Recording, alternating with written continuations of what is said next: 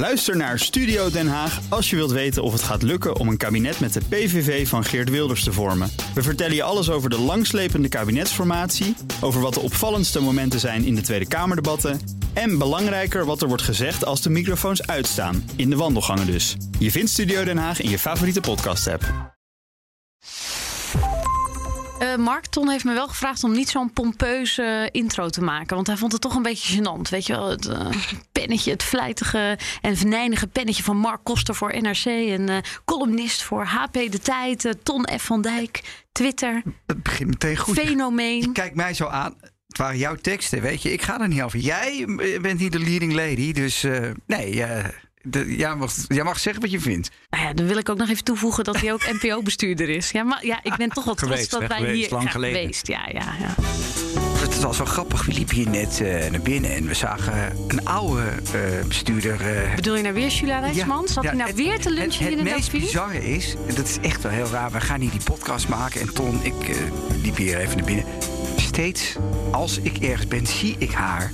Dus dat is misschien nog wel een keer goed voor een podcast. We zaten altijd te denken, misschien een keer over Frans Klein eentje maken... of over de NPO of over talkshows... die misschien niet helemaal goed in elkaar worden gezet. Dus Misschien moeten jullie een keer hallo zeggen tegen Jula en vragen of net ze... gesproken, een Oh, afspraak haar gemaakt. Ah, ze Nou, komt een keer langs. ze gingen zelfs knuffelen. En nou is het wel mooi dat Ton is uh, 2,38 meter en Shula is 1,1 meter. Dus dat, was echt, uh, dat is echt een fantastisch beeld. Dus daar, zo kijk ik dat dan naar. Ja, maar het is gewoon een aardige vrouw. Dus ik ga binnenkort een keer met haar lunchen. Vanaf nu uh, iedere week in je favoriete podcast-app abonneer je en je mist helemaal niks. Koster en Van Dijk, een podcast over media. En als ik je dan moet vragen, Ton, waar heb jij je dan druk over gemaakt deze week? Dan denk ik gelijk aan uh, ja, jouw Twitter-gedrag van de afgelopen dagen. Want Nee. jij kon niet ophouden over Mark Rutte en zijn sms'jes. Ik was inderdaad ja, toch wel ondaan van die hele situatie met die Nokia. en het feit dat uh, onze premier zelf bepaalt of die bepaalde boodschappen die hij heeft gekregen uh, onder de openbaarheid laat vallen of niet. En daar zijn twee redenen voor. Ik ben zelf uh, heel lang onderzoeksjournalist geweest en Inmiddels doe ik dat werk ook weer een beetje voor HP de tijd. En dan, uh, ja, dan dien ik regelmatig een verzoek in om informatie. En dan vraagt een voorlichter van de overheid: Is dit een BOP-verzoek? En dan zeg ik: Is dat nodig? Uh, volgens mij is alles gewoon openbaar. Dus als ik erom vraag, zou ik het toch gewoon moeten krijgen? Nee, dan moet je het via de BOP doen. Dus dan moet je al een beroep doen op de wet. Nou, dan zijn er vervolgens wettelijke termijnen waar mensen gaan moeten houden. Dus als je gewoon een hele simpele vraag stelt, maar het is een BOP-verzoek, duurt het gelijk maanden voor je antwoord krijgt. Maar er zijn in de wet wel officiële termijnen vastgelegd. Nou, vervolgens blijkt dat de overheid zich niet aan die termijnen houdt. En als je dan vraagt, hoe kan dat? Bijvoorbeeld, ik heb een keertje maanden en maanden en maanden moeten wachten op gewoon een heel simpel antwoord. Toen zei ik, ik heb nog één vraag. Ik zou graag formeel van de minister willen weten waarom hij vindt dat hij zich niet aan de wet hoeft te houden. Nou, en dan keek die voorlichter bij spreken heel raar aan, want dat was zo'n rare vraag, daar krijg je ook geen antwoord op. Maar het is gewoon heel erg frustrerend. Daarnaast ben ik inderdaad, je memoreerde het zelf al, uh, heb ik bij de publieke omroep gewerkt. Daar was ik verantwoordelijk voor uh, de televisiezenders op een gegeven moment. En dus ook voor heel veel geld. Hè. Dat ging misschien wel om 300, 400 miljoen euro die, die je dan uitgeeft of mede uh, besteedt. En daarom viel ik zelf ook onder de WOP als bestuurder. En wat dus heb jij met je sms'jes nou ja, nee, ik, heb dus ook aan de andere kant, ik heb dus aan de andere kant gezeten. Ja, en ben je ooit gewopt? Is Tom nou, even vandaag ooit gewopt? De, een van de eerste dingen die mij werd uitgelegd toen ik dat werk ging doen... er kwam er gewoon iemand langs van de afdeling documentatie... en die zei, luister, je moet even weten... alle mails die jij verstuurt op jouw computer... gaan rechtstreeks de kelder in waar de afdeling documentatie zit... en die worden rechtstreeks opgeslagen daar op de server. En die vallen allemaal onder de openbaarheid. Dus het hele idee dat je zelf zou kunnen bepalen wat wel en wat niet naar buiten komt, of wat wel en niet onder de wet valt, is zo idioot. Nou, en daar weet ik me dan over op. Dat klopt. Maar Mark Rutte begrijpt ons. Die heeft nog een Nokia'tje. Die gaat op zijn fietsje naar zijn werk toe. Dat is gewoon een normale man gebleven. Ja, dat is een mediaframe. Die Nokia, die saap van hem, dat zijn allemaal onderdelen van een zorgvuldig gespind profiel. Waardoor Rutte moet overkomen voor ons ja. allemaal als een hele gewone jongen die nog op een oude Nokia werkt. Al wat schattig allemaal. Maar de bottom line is, als jij premier bent en je weet dat er een wet is. En je bent ook nog op je vingers getikt door de Raad van State. Toen je een uh, sms'je had weggemaakt van de Unilever-topman Polman. En de Raad van State heeft gezegd: nee, dat zijn wel dingen die u eigenlijk hoort te overleggen. Dan moet je op dat moment als premier besluiten: hé, hey, mijn Nokia is misschien wel erg ouderwets. Ik neem nu een iPhone. En als je dat niet doet, is dat of incompetentie of erger. ik ben ook wel van de theorie, de NN-theorie. Dat Rutte echt dat niet wil. Want het is een hele oude man, hè? Het is een. Uh, ah, houd toch op, het is een, een, hele oude man. Nee, een oude man is een, een, een hij leest Thomas Man. Hij speelt s'avonds iets. Het, dat is hij ook wel echt. Dus- Niemand werkt meer op een Nokia. Je kunt je werk niet doen op een Nokia. Nee, nee, nee, nee maar, dat wordt niet ondersteund. Het is onzin. Hij kan dat niet. En dat moeten die mannen ook gunnen, zijn eigen onderhandigheid. En hij heeft ook, schijnt, zegt hij zelf, hele dikke vingers waarmee hij een iPhone niet kan bedienen. Dus dat is ook een medisch probleem wat erachter zit.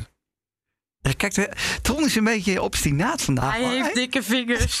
serieus, dat heeft hij echt gezegd. Ja, eh, Trump die had uh, uh, korte vingers. Maar goed, we gaan het niet hierover hebben. Dat, dat zegt trouwens ook iets over uh, leiderschap, toch?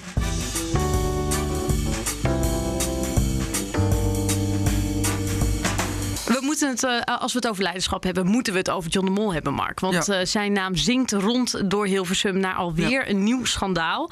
En wij moeten het vandaag volgens mij vooral hebben over de rookgordijnen van John de Mol. En ja. hoe hij die.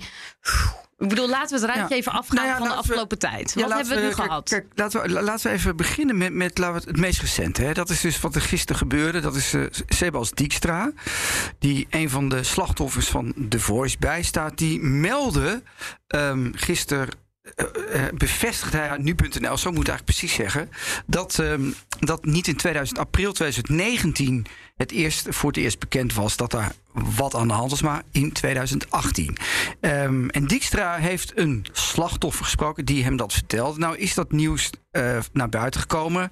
He, er wordt er gezegd, nou wat heeft hij dan? En nou zijn wij natuurlijk hele slechte podcastmakers als wij Sebas Dijkstra daar niet even over ondervragen. En die beweert bij hoog en bij laag, en we hebben dat echt een paar keer goed aan hem doorvraagd, dat dat bewijs er is, Wendy. Als je dat vaststelt, dat, dat dat bewijs er is en dat het bewijs dusdanig hard is. Want ik vroeg, wat voor bewijs heb je dan? Ze zeiden, ja, dat bewijs is dusdanig hard dat ik wel durf te zeggen, of dat mag jij wel zeggen, dat ze spijt gaan krijgen van de uitspraak, dat het, de directie daarvan niet op de hoogte was. En als je dat dan vindt en zegt, dan ja, gaan er toch aardig wat domino-stenen vallen. Want dan is dit probleem dus veel eerder bekend. Daar zit nog veel meer achter. Hè. De Mol heeft in die jaren ook allerlei uitkoopregelingen gekregen. Gebaseerd ook op The Voice. Hè. Nou, stel dat dat toen al was gestopt en hij toen had ingegrepen, dan waren al die bonussen niet uitgekeerd. Dus daar zit een heel verhaal achter. En wat je zou kunnen zeggen, dat dit misschien wel een puzzelstukje is van een veel groter uh, verhaal. Um, dus ik vond de uitspraak van Dijkstra super interessant. Uh, wat mij betreft een explosief, uh, explosief statement. Ook via nu.nl gebracht. Dus ook totaal neutraal. Um, en ik, ik vrees dat dit toch wel tot iets kan gaan leiden. Ton, überhaupt, hè, dat statement van John de Mol van ik, ik wist het niet, het is nooit bij mij aangekomen. Je bent omroepbestuurder geweest, je hebt ook hoog in die boom gezeten, het hoogst van ons alle drie. Kun jij je voorstellen dat dit soort dingen op een, op een programma vloer gebeuren en dat jij, dat jij daar niet van af wist? Terwijl bijvoorbeeld jouw nou ja, medewerkers dat wel wisten. Um, nou, ik heb nooit op het niveau van John de Mol gezeten natuurlijk, want die staat echt op eenzame hoogte. Maar um, ja, als leider ben je verantwoordelijk voor de cultuur in je organisatie en ook voor hoe je dingen hebt georganiseerd. En als het gaat om meldingen over misbruik of grensoverschrijdend gedrag, dan moet je daar als leider wel een opvatting over hebben. Over hoe dat dan in jouw organisatie gaat. Dus als jij bijvoorbeeld een vertrouwenspersoon hebt of een loket, zoals John de Mol dat noemt. Dan um, moet jij toch wel hebben geïnstrueerd van luister, als er bij jou op het loket een melding binnenkomt. En het is serieus, dan wil ik daar persoonlijk als CEO van het bedrijf mm. ook over worden geïnformeerd. Mm. Um, en het tweede is, um, bedrijven nemen ook heel vaak de cultuur aan die de leider zeg maar introduceert. Dus uh, als John de Mol zelf iemand is die zeg maar uh, een, ja, laten we zeggen, wat ruime omgang heeft met vrouwen, want dat heb ik in jouw boek gelezen, uh, Mark, wat jij over de familie de Mol geschreven hebt, dan zou het kunnen dat anderen eromheen ook denken dat dat wenselijk gedrag is of geaccepteerd gedrag of noem maar op. Hè, want ja, dan gaan ze toch een beetje wat, zelf ook wat makkelijker en vrijer om met die realiteit. Dus ja, dat zijn de twee antwoorden, denk ik. Maar we moeten dan toch even naar de juridische en ook financiële gevolgen kijken. Als hij dit dus eerder had geweten, dan, en dat kunnen we aantonen, dan is, dan is die, dat statement wat hij heeft gedaan bij Tim Hofman. Dat is dan gewoon een ongelooflijke leugen geweest. Een rookgordijn. En, een rookgordijn. En, het mooie, en het mooie daarvan is, of het meest cynische is, dat, dat, dat zie je dus ook aan de manier waarop Dijkstra nu wordt bejegend. Ehm, die werd gisteren door eh Moskovits, Bram Moskovits, nee, laten we zeggen de, de bedrijfsjurist, hè, de, de puppet on the master bij Shownieuws. Als iemand van weg die graag met zijn kop op tv wil. Nou, wij hebben Dijkstra even gebeld. Maar hoe gaat dat dan, Wendy, in het echt? Dijkstra wordt de hele dag platgebeld door Shownieuws. Wil je een statement doen? Dus om 7 uur s'avonds komt die cameraploeg er binnen. Dijkstra zegt.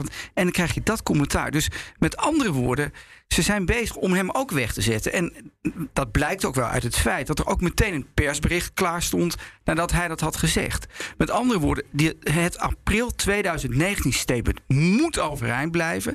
Het is ook al eerder gebleken in uitzendingen van eh, Johnny de Mol, hè, de zoon van, die al een keer zei: nee, dit speelde allemaal in 2016, 2017. Dat er in een uitzending daarna bij, eh, bij, bij de jongens van, eh, van Vandaag in Site. Vandaag in Ja. Site werd gezegd. In het oor werd daar ges- gesproken door Marco Laus, de directeur, tegen Wilfred Gené. Nee, je moet zeggen, het is 2019.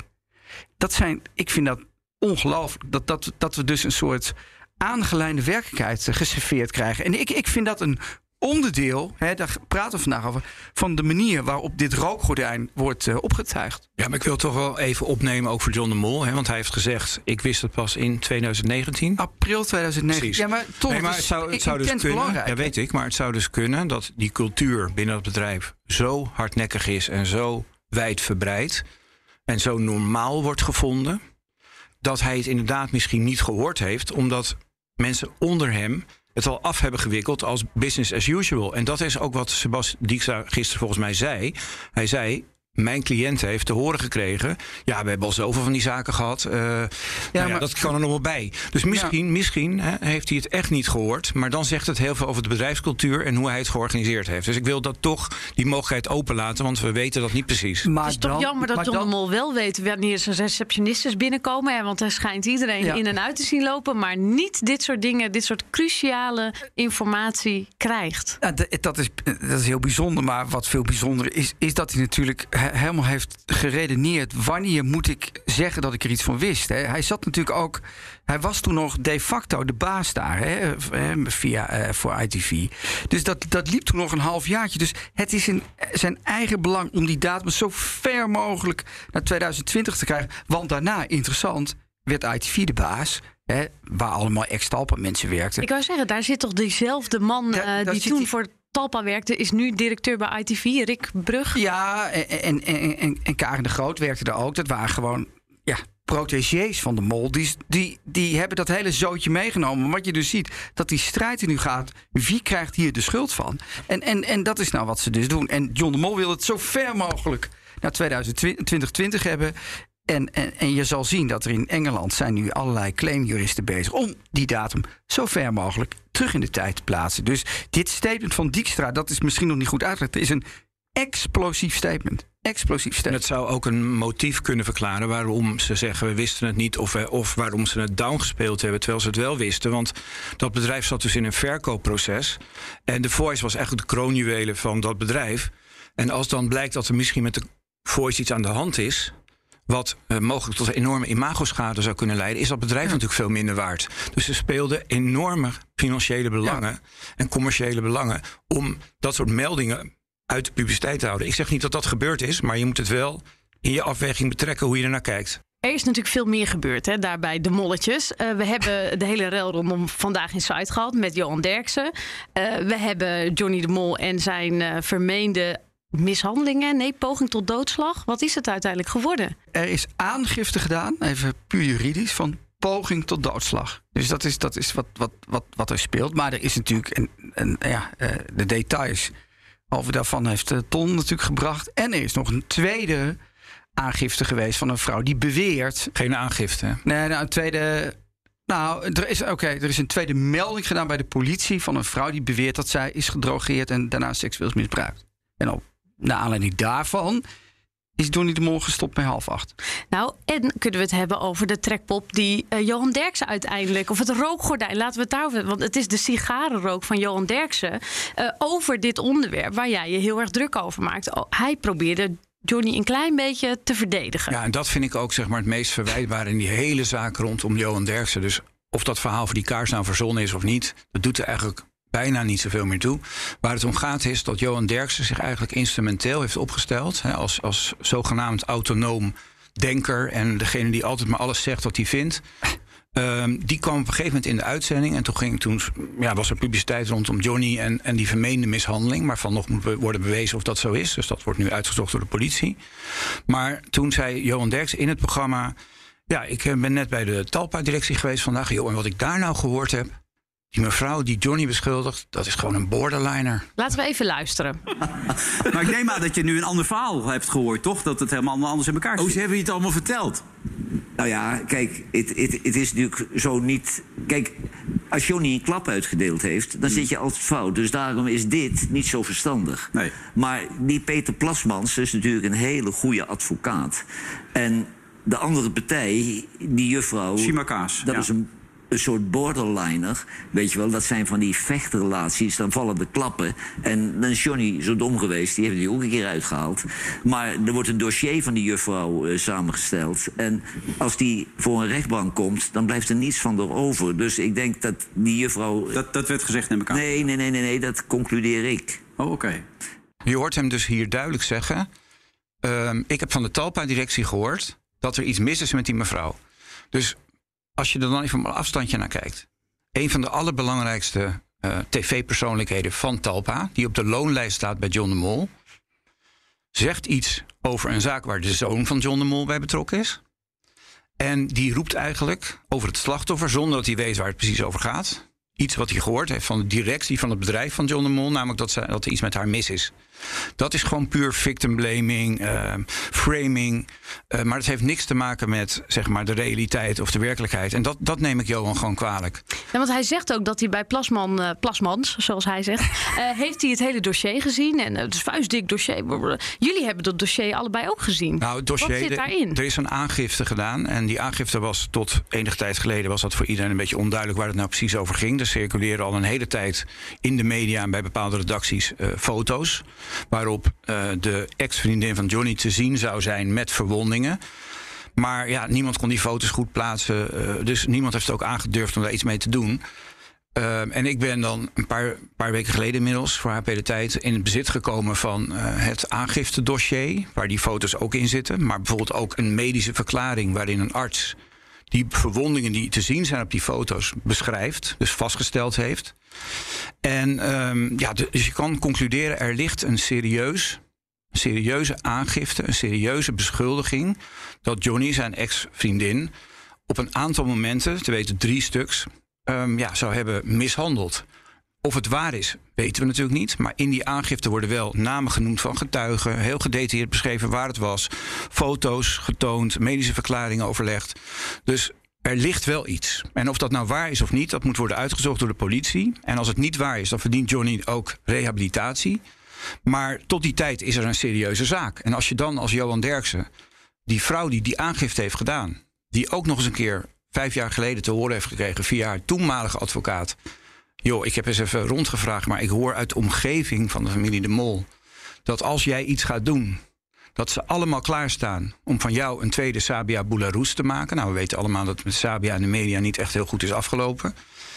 Dan eh, moet je dus als vrouw heel erg sterk in je schoenen staan. Wil je aangifte durven doen tegen zo'n machtige eh, mediapersoonlijkheid.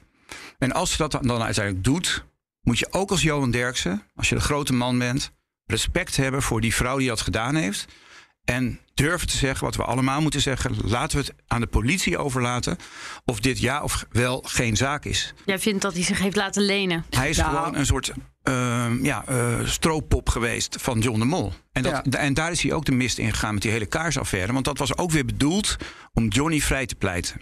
Of om het te relativeren. Ja, nou ja, kijk, het- dat vind ik wel mooi aan, aan Ton. is iets meer dominee eh, daarin. Die eh, spreekt zijn afschuw erover uit.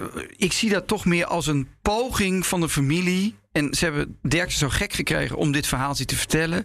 Om ja, Johnny ja, wat minder schuldig te laten lijken. Want dit verhaaltje werd natuurlijk verteld in verband met jeugdzondes. Nou ja, zo, dat had dit ook. Hè. Dat was ook een beetje, nou ja... We doen allemaal wel Je eens geeft, je, geeft, eh, eh, vrouw, je geeft elke vrouw eens een klets. Kom op, hé, als je een beetje dronken bent. Zo in dat verband was dit. Wat ik wel interessant vind, en, en daar heb ik veel meer kritiek op Derksen. Dat Derksen doet altijd van, ik ben geestelijk onafhankelijk. Maar dat is die man helemaal niet. Want als er bijvoorbeeld eh, Johan Cruijff, hij was ook de spreekpop van Johan Cruijff. Jarenlang heeft hij gewoon ook eh, eh, de gevechten die Cruijff voerde tegen Ajax, maar ook bij Barcelona, maar ook, ook tegen iedereen. Altijd was het gewoon Johan Cruijff die verdedigde. Hij kwam daar langs, hij kwam er op de koffie uh, bij, de, bij, bij, bij, uh, bij, bij, de, bij, bij de Cruijffjes in, in Barcelona. Dus zo onafhankelijk is hij niet. Dus wat hij bij Johan Cruijff doet, dat, doet, dat is nu voor hem John de Mol geworden. Dus hij tettert dat gewoon na. Het wegzetten van Shima op een bepaalde manier is natuurlijk al begonnen op het moment dat uh, nou, jouw boek kwam bijna uit. Een dag of wat voordat uh, jouw ja. boek uitkwam, Mark. Nou, overigens is, is mij dit ook allemaal op de mouw gespeeld, hè? Dit van het borderline. Want ik ben bij de fiatering van het boek natuurlijk daar geweest. En toen zeiden ze ook, dat moet eruit. En met John de Mol een gesprek gehad en met zijn advocaat erbij dit moet eruit. Recht in zijn ogen aangekeken en toen zei jij... Nou, ik zat in zijn kamer en hij zat... Ja, er, waren, er was ook, de, de, de uitgever was er ook bij. Uh, koelbloedige dame. En uh, ja, zei, dat, ja, maakt het hij er gewoon uit. En dan krijg je nog wel wat meer van ons. Dan mag je nog eens een weekje meelopen. Dan krijg je nog wat foto's, wat babyfoto's of wat andere dingen.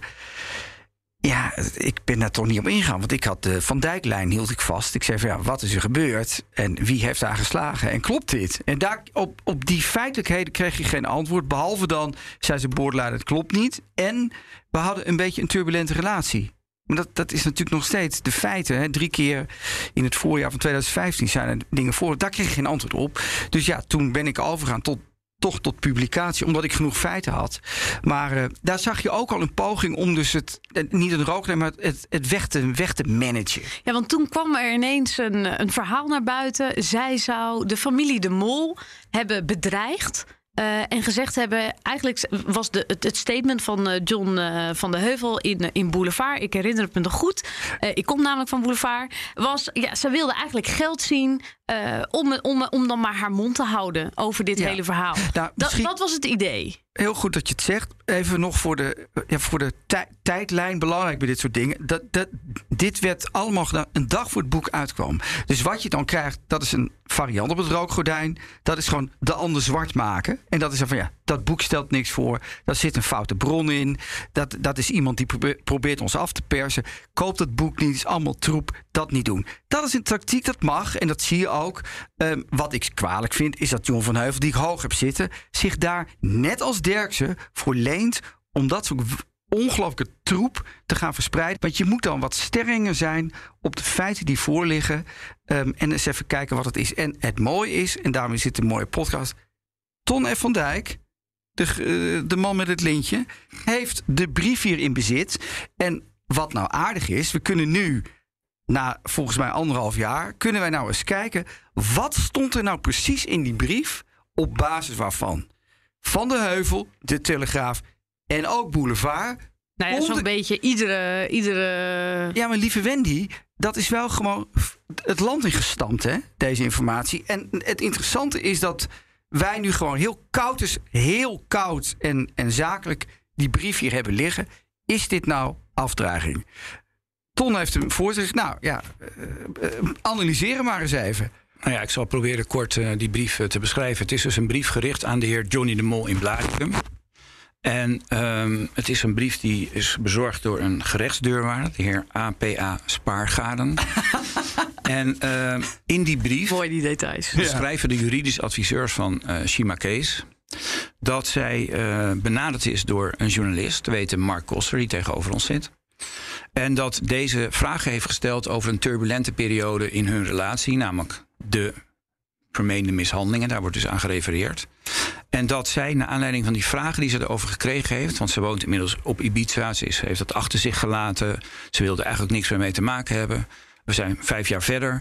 Uh, naar aanleiding van die vragen die zij erover heeft gekregen, staat in de brief, krijgt zij weer traumatische herbelevingen van die zaken. En, en komt alles weer naar boven. En ze is heel gefrustreerd dat dat, dat weer gebeurt. En um, om die reden heeft zij opnieuw uh, ja, een juridisch adviseur geraadpleegd. En die hebben dan die brief gestuurd. En daar staat dan in Nou ja, de, mevrouw wil eigenlijk eh, het leven van Johnny niet verstoren, want, want ze wil zelf ook met rust gelaten worden. Maar ja, die, ze heeft die herbeleving, alles komt weer naar boven en het gaat ook waarschijnlijk naar buiten komen. Dus is het niet mogelijk om een minderlijke regeling te treffen om alsnog de schade die zij heeft geleden door die vermeende mishandeling, uh, om dat op een of andere manier recht te zetten? En om een minderlijke regeling te treffen met de familie De Mol. Wat staat er exact? Staat er iets over geld? Ja, nou, er staat niks over geld. Maar er is wel één belangrijk zinnetje en waar het om gaat, denk ik. En dat is de volgende zin. Nu de heer Koster haar heeft laten weten dat het boek nog dit jaar in de winkel te koop zal zijn, is mijn cliënte, dus Shima, bereid om met u te overleggen om te bezien of u een dwingende verplichting van moraal en fatsoen jegens haar voelt in deze privé kwestie en of u daar uiting aan zou willen geven door middel van een schikking met u alvorens het boek te koop zal zijn. Nou, en daarvan heeft dus Peter Plasman gezegd namens de familie De Mol: ik doe aangifte wegens poging tot afdreiging. Dus dat is afpersing zonder dat er geweld bij komt. Dus dat is een, een brief vaak. En uh, nou ja, eh, de grote vraag is natuurlijk: is deze brief inderdaad een poging tot afdreiging? Heeft zij gepoogd om de familie De Mol en Johnny af te persen? Of is er iets anders aan de hand? Nou ja, kijk, uh, we hebben daar natuurlijk even wat een, een jurist over gebeld. Uh, en uh, die, die hebben gevraagd: wat vind jij nou van? Hè? En ik zie hem niet. Ton ziet hem ook niet. En er wordt ook ik wel overigens hoor. Ik dacht gelijk: deze vrouw wil geld. Ik weet dat het er niet staat, maar als ik denk aan een schikking, denk ik: deze vrouw wil geld. Of dat nou terecht is of niet, hè? want daar heb ik ook een mening over. Ik vind dat namelijk, als je dit is overkomen, dan gaat je dat nog heel veel hè, in geld kosten. Want je gaat namelijk, je moet een ander soort leven opbouwen. Je wil misschien ver weg van de schijnwerpers, of je wil uh, psychische bijstand hebben. Noem maar op, alles kost geld, mhm. leven kost geld. Dus als dit je overkomen is, dan ben ik het helemaal eens met dat je daar een geldelijke vergoeding voor krijgt. Het is in ieder geval een juridische dreigbrief. En of het ook strafbaar is, in de zin van afdreiging, dat is interessant. Ja, dat, is nou ja, we hebben Alon Kel gebeld. Dus, uh, een, een, wel een civilist, dus geen strafrechtman. Maar die hebben die brief ook eens even gestuurd. Hij staat allerlei sterren bij. Onder meer uh, Yvonne Kolderwij heeft die laatst bijgestaan. Dus hij kent een beetje dat wereldje en hij doet heel veel mediazaken. En we hebben aan hem gevraagd... Vind jij dit nou ook afdreiging? Want wij zitten hier nou te filosoferen. We belden hem even op in een resort in Israël. En je hoort nog wat vogeltjes. Dus we hebben hier, ik heb hier het uh, geluid voor. Goed. Afdreiging is een ander woord voor chantage. Wat het wetboek van strafrecht niet kent. Wanneer is er sprake van uh, afdreiging of chantage? Als je dreigt met een geheim openbaar te maken. Of dat waar is of niet uh, en in ruil daarvoor een tegenprestatie verlangt. Um, en je bent begonnen met een uitvoeringshandeling, dan is er al sprake van uh, afdreiging. Um, uh, dit is. Um, en ik heb de brief gelezen. En je zou het in deze brief kunnen lezen. Ze, ze dringen aan op het schikken, op het treffen van een minderlijke regeling. De inhoud van de minderlijke regeling wordt niet in de brief uh, duidelijk gemaakt, maar je leest het er wel in. Uh, en uh, wat er mee gedreigd wordt daarna is dat als, als ze dan niet uh, ingaan op een minderlijke regeling, dan behoudt zij zich het recht voor om rechtsmaatregelen te treffen. Ja, en wat die zijn, dat weet ik niet. Ehm, eh, maar omgekeerd kun je redeneren dat als hij wel daarop ingaat, ehm, en daar neigt de brief wel een beetje naar, uh, dat de uh, informatie niet openbaar wordt gemaakt.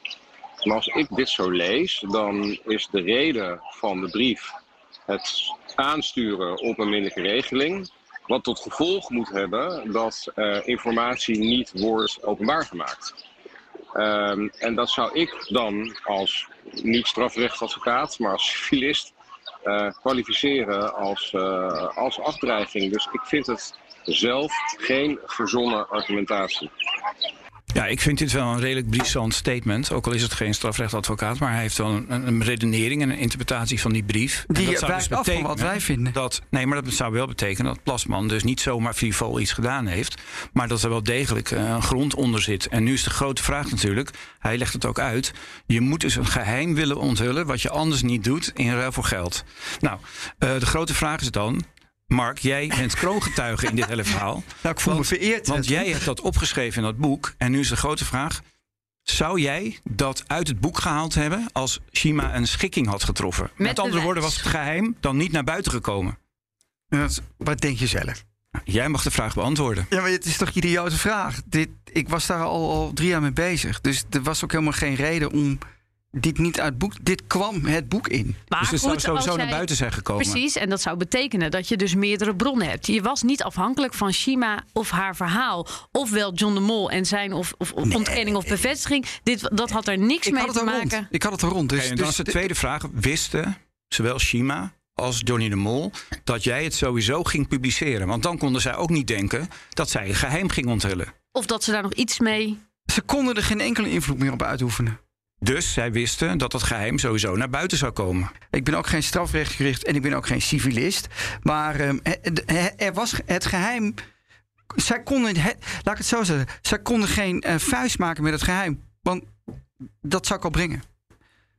Vind Al ik. dus meester Mark. Koster. Nee, ik ben geen meester in de rechten, gelukkig niet. Want dat zijn. Nee, maar vind ik dan, hè? Want want als we dit nu. De, de, de, er moet causaliteit zijn tussen het niet brengen van een geheim. Daarmee kun je dan zeggen, nou, dan wil ik geld hebben. Kon je, die causaliteit kon niet gelegd worden, dus, dus onzin. Ja, zoals ik het begrijp heb je voor die poging tot afdreiging... heb je nodig dat jij iets weet over iemand... en dat dat alleen naar buiten komt als er niet wordt betaald. Maar nu weten we dus dat beide partijen op de hoogte waren...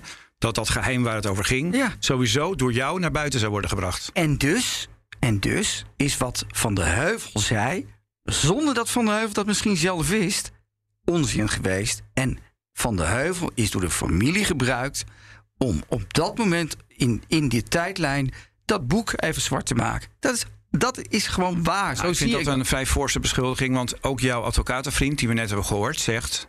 als ik dit zo bekijk... Dan Geld. kan je gerust Ja. zeggen dat dit een poging tot afdreiging is. Dus dan kan John van Nee, Heuvel dat- dat ook geconcludeerd hebben. Ja, ja dat, dat kan wel zo zijn. Maar dan had hij misschien toch even zich wat meer in de zaak moeten verdiepen. En misschien even had moeten bellen. Maar dat is allemaal niet gebeurd. Dus het werd meteen overgenomen als frame om dit te brengen. Jij werd niet als bron gezien om even te bellen. Dat, dat denk ik oprecht. Ja, maar dat is toch heel raar? Ja, maar ik vind het ook interessant dat nu blijkt dat het dus eigenlijk best wel een complex verhaal is. Dus het, eh, wat wij dachten misschien van ja, poging tot afdreiging, één grote afleidingsmanoeuvre.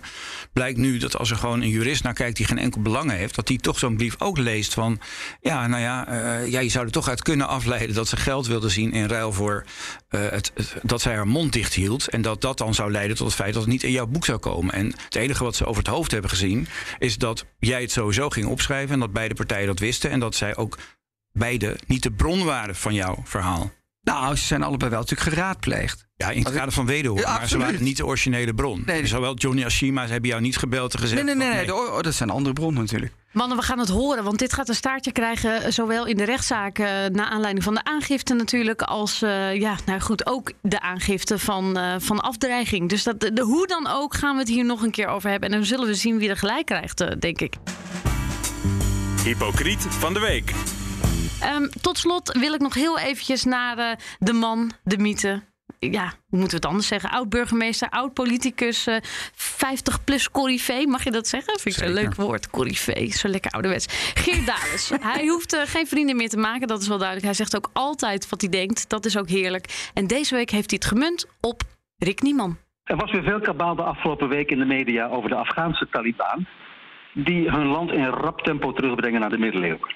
Mochten de meisjes al niet meer naar school, nu heeft de opperste leider Hibatullah Akhundzada ook nog eens een decreet uitgevaardigd dat vrouwen verplicht om zich op straat te vertonen in een allesbedekkende burka.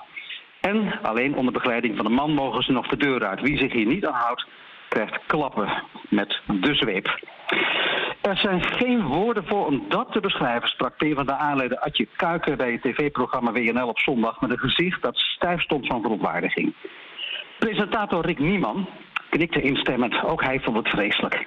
Maar hij vroeg niet aan Kuiken waarom zij, als ze dan zo verontwaardigd is over die vrouwenonderdrukking in Afghanistan, diezelfde wantoestand in eigen land onbesproken laat. Want waarom horen we haar niet over de duizenden moslima's die in Nederland, in ons eigen land, thuis zitten opgesloten, die ook geen onderwijs volgen, de Nederlandse taal niet mogen leren, alleen de straat op mogen onder begeleiding van man, broer of neef, gehuld in een stoffen gevangenis en klappen krijgen als ze lastig worden. Dat weten wij al heel lang, want het Verwij Jonker Instituut heeft deze misstand tien jaar geleden al blootgelegd in rapporten over Amsterdam, Rotterdam en Den Haag. En dat leidde toen maar tot een paar korte berichtjes in de krant. En dat was het. Terwijl het toen al ging over een kleine duizend opgesloten vrouwen. Niet in Kabul, in Herat in Kandahar, maar in Amsterdam, in Rotterdam en in Den Haag. We zijn tien jaar en tienduizenden moslimbruiden verder. Het aantal verborgen vrouwen in Nederland zal nu in de duizenden lopen. En in niets verschilt hun positie van hun seksgenoten in Afghanistan, waar Adje Kuiken en Rick Nieman zich zo druk over maakten. Dat die Kuiken hierover zwijgt, dat is natuurlijk een schandaal, maar kan het nog verklaren, want haar achterban, dat zijn die mannen die wil ze natuurlijk niet kwijtraken. Dus die houdt hypocriet als ze is haar mond. Maar dat zo'n Rick Nieman. En in zijn kielzog alle andere Nederlandse media wel de Taliban-waanzin in Afghanistan, maar niet die in eigen land de kaak stellen. Dat is veel erger. Deze hypocriete omzichtigheid en angst voor politiek incorrecte, maar wel juiste feiten maken het mogelijk dat in het Nederland van de 21ste eeuw duizenden vrouwen tegen hun wil opgesloten zitten. Wel janken over de Taliban in Afghanistan, maar niet over die in Nederland. Oh wee, als we hier eens iemand op de teentjes trappen. De bokaal voor de hypocriet van de week gaat naar Rick Nieman. Als treurniswekkend symbool voor de nalatigheid van de Nederlandse media om dit megaschandaal aan de kaak te stellen. Hebben jullie genoten van deze drie kwartier? Het was leuk, dus we laten het van jou afhangen. Nou, uh, tot volgende week dan maar weer. Vergeet je niet te abonneren ondertussen in je favoriete podcast-app. Tips, opmerkingen en verhalen kunnen natuurlijk naar koster